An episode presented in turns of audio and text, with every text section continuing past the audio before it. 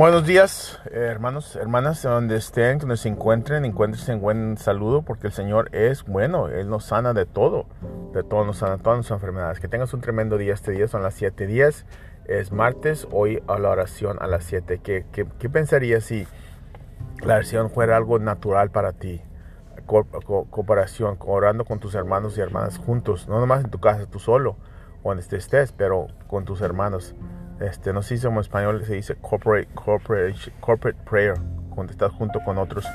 ¿Qué sería si fuera natural para ti o no es algo dificultoso? En el nombre de Jesús, luego pide que sea algo natural para ti. Segunda de Corintios 9:6 es el verso de este día. Dice, acuérdese, el, el que siembra, planta las semillas, que siembra pocas semillas, levantará una poca cosecha. Si siembras tres, cuatro semillas, pues si ves mil semillas, vas a dar una cosecha grande. Pero el que plante con mucho gozo, mucho de, de sobra, de sobras, va a levantar una, una, cosecha de sobres de mucho. Lo que uno plante, uno, lo que uno siembra, uno cosecha.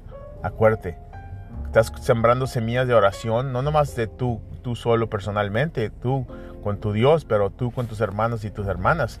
¿Cómo estás? En el nombre de Jesús, que Dios te bendiga. Voy a estar en España en el día diciembre de 2, salgo el jueves, vuelvo el 8, voy a estar allá. No voy a mandar estos textos por el teléfono en el nombre, pero voy a estar ahí en Facebook poniendo videos y todo eso, información. Dios te bendiga.